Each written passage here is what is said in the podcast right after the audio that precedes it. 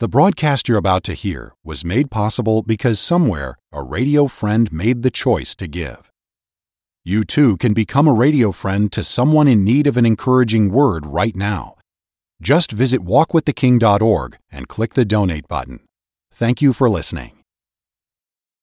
All right, thank you very much. And hello again, dear radio friend.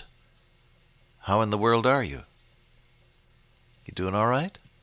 Oh, I pray that God's love and blessing and peace and joy and power and wisdom and inspiration may come to you, my dear friend, as we share these moments together by way of radio. Bless your heart. Now we're looking at Romans 14. Him that is weak in the faith receive ye. We, we're talking about what it means to be weak in the faith, weak in assurance, weak in prayer, weak in facing temptation. Then uh, some people are weak in the matter of witnessing. And they say, Oh, I'm a very private person. I could never speak about these things. Now, what they mean is, I am not familiar enough with them to say anything about them. Because these same private persons who could never in the world speak about their Savior, according to them, I find them speaking about other matters quite easily. Uh, there's nothing more personal, maybe, than a tennis elbow. And you see this friend who won't speak about the Lord, and you see that he winces a little when you shake hands with him, and you say, "Jim, uh, what happened? You have you got a a bad arm there?" He said, "Oh, I got a tennis elbow." Well, you say, "How did you get that?" "Oh, I was doing this and that and the other, and of course, you know, I play tennis, and and uh, I guess they say the joint is inflamed. He goes on to tell you what the doctor told him about the working of that elbow joint that is now inflamed. He's not embarrassed about it. He's talking about a part of his body that hurts. And he's telling you why he thinks it hurts and what has to be done about it. And, he, and he's not at all ill at ease because he's familiar with it. We talk easily about the things concerning which we understand and with which we're familiar. The point, then, that you and I need to work on for ourselves and for our friends is to understand clearly enough the truth of the gospel so that we can speak of it without flinching or without embarrassment. I find that many people, although they, they, they believe the gospel, don't really understand it. I oftentimes ask people who come applying for work at the college, I ask them, Have you ever led a soul to Christ? Well, yes or no, whatever the answer. And I, I ask them, uh, how, how do you present the gospel? If you were going to lead somebody to Christ, how would you present the gospel? And uh, sometimes there's a, a little pause and some embarrassment, and then other times people are quite free to talk about it. The difference being made by whether or not they really understand what is involved. I think one of the most helpful procedures uh, that I have found in past years was originated by a group called the Navigators. They have a, a series of, of memory verses which they've put together in topics. They call it the topical memory system, or they used to in any case. I got a hold of it a good many years ago. And there are a number of verses arranged so as to show what the gospel really is and how to lead a soul to Christ.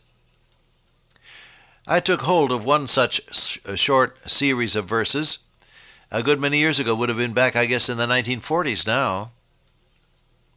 And I have used it literally hundreds of times in speaking to people concerning the Lord Jesus, both in, in large congregations where I was explaining the gospel and in conversations one to one.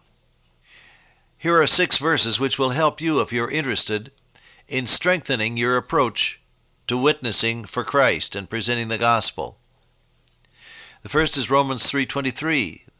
The the subtitle for that is the fact of sin. Romans 3:23 for all have sinned and come short of the glory of God. All that is, not some. All have sinned, the fact of sin. The second verse is the first half of Romans 6:23.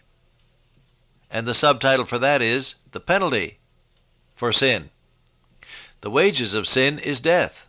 The rest of the verse, of course, says, But the gift of God is eternal life through Jesus Christ our Lord. But it's the first half of that verse that is significant for our purposes.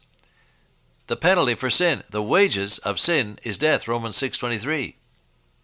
Then the third passage has as its subtitle, the penalty must be paid. And it's Hebrews 9:27. And as it is appointed unto men once to die, but after this the judgment. Hebrews 9:27. As it is appointed unto men once to die, but after this the judgment. The penalty must be paid.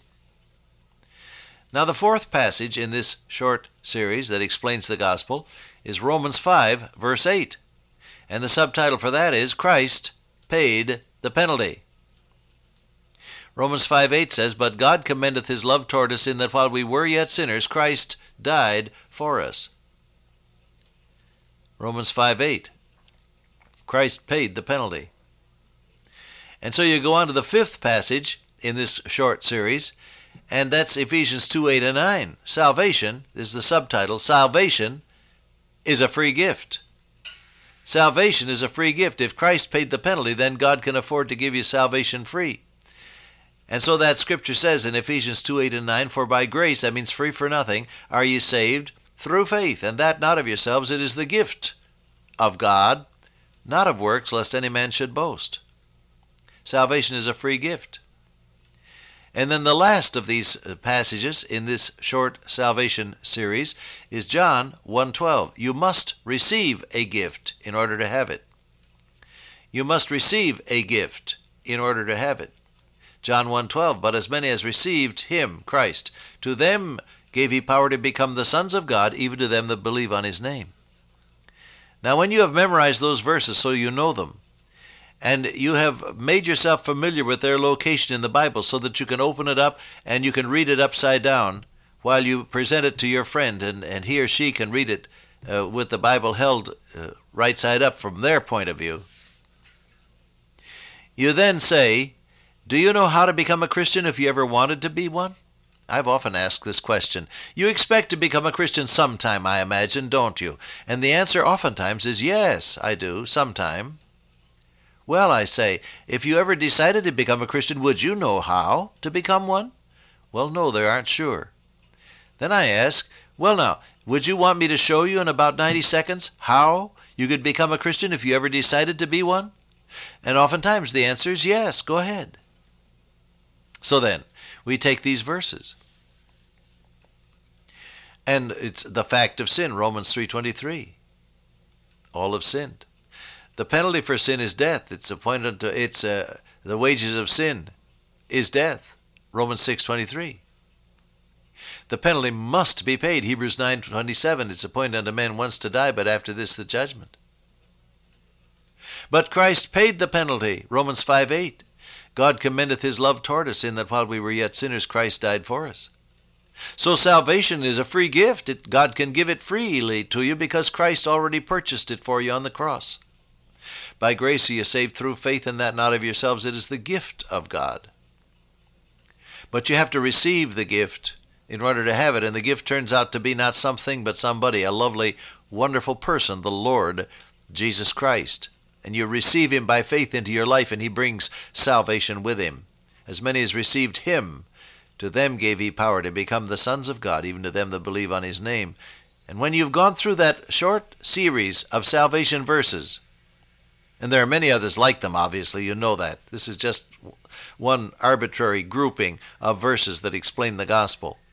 When you've gone through that short series of salvation verses, the person with whom you've been speaking understands how to become a Christian. And very frequently you can say, Would you like to receive Christ now?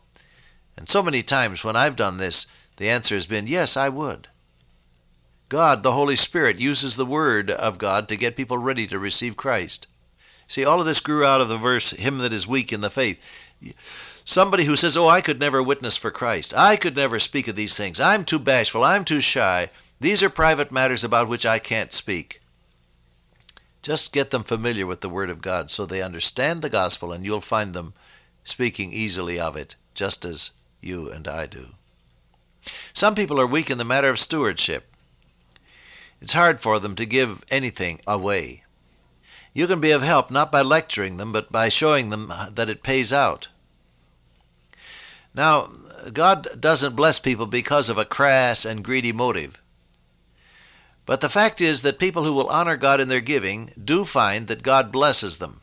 R.G. LeTourneau used to give away more than 90% of all of his income, as some of you recall.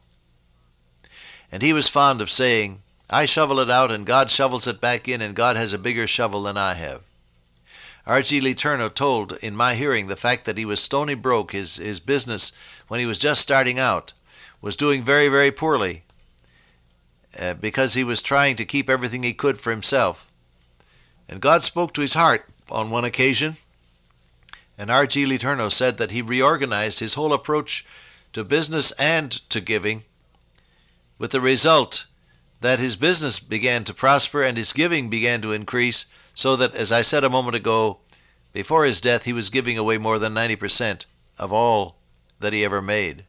With the blessing, I might add, of the government, because the government knew that this wasn't a, a scheme, it was, it was for real. Now, a person who is weak in the faith in this matter of stewardship will never grow if you scold him and lecture him. You ought to give more, Jim. You ought to be giving more of your income. Why, you're just living for your money. Hey, he'll just defend himself. Don't do it. But show that same person that if he gives to God's work, God is going to bless him. And show him how it works in your own life. And give him examples from other people's lives. And you'll be surprised at what the precious Holy Spirit will do in teaching that person about stewardship for himself. Don't lecture people, love them, receive them, and show them in this matter of stewardship. Malachi 3:10 is still there. Bring ye all the tithes into the storehouse that there may be meat in mine house, and prove me now herewith, if I will not open you the windows of heaven and pour you out a blessing that there shall not be room enough to receive it, and I will rebuke the devourer for your sakes. God still keeps his promise. And the more you honor him, the more he'll honor you. Receive this person. Don't lecture him. Love him and show him how God blesses the people who are, are faithful to him in their stewardship. Dear Father, today help us to help other folk who may be weak in the faith. In Jesus' name, amen. Till I meet you once again by way of radio, walk with the King today and be a blessing.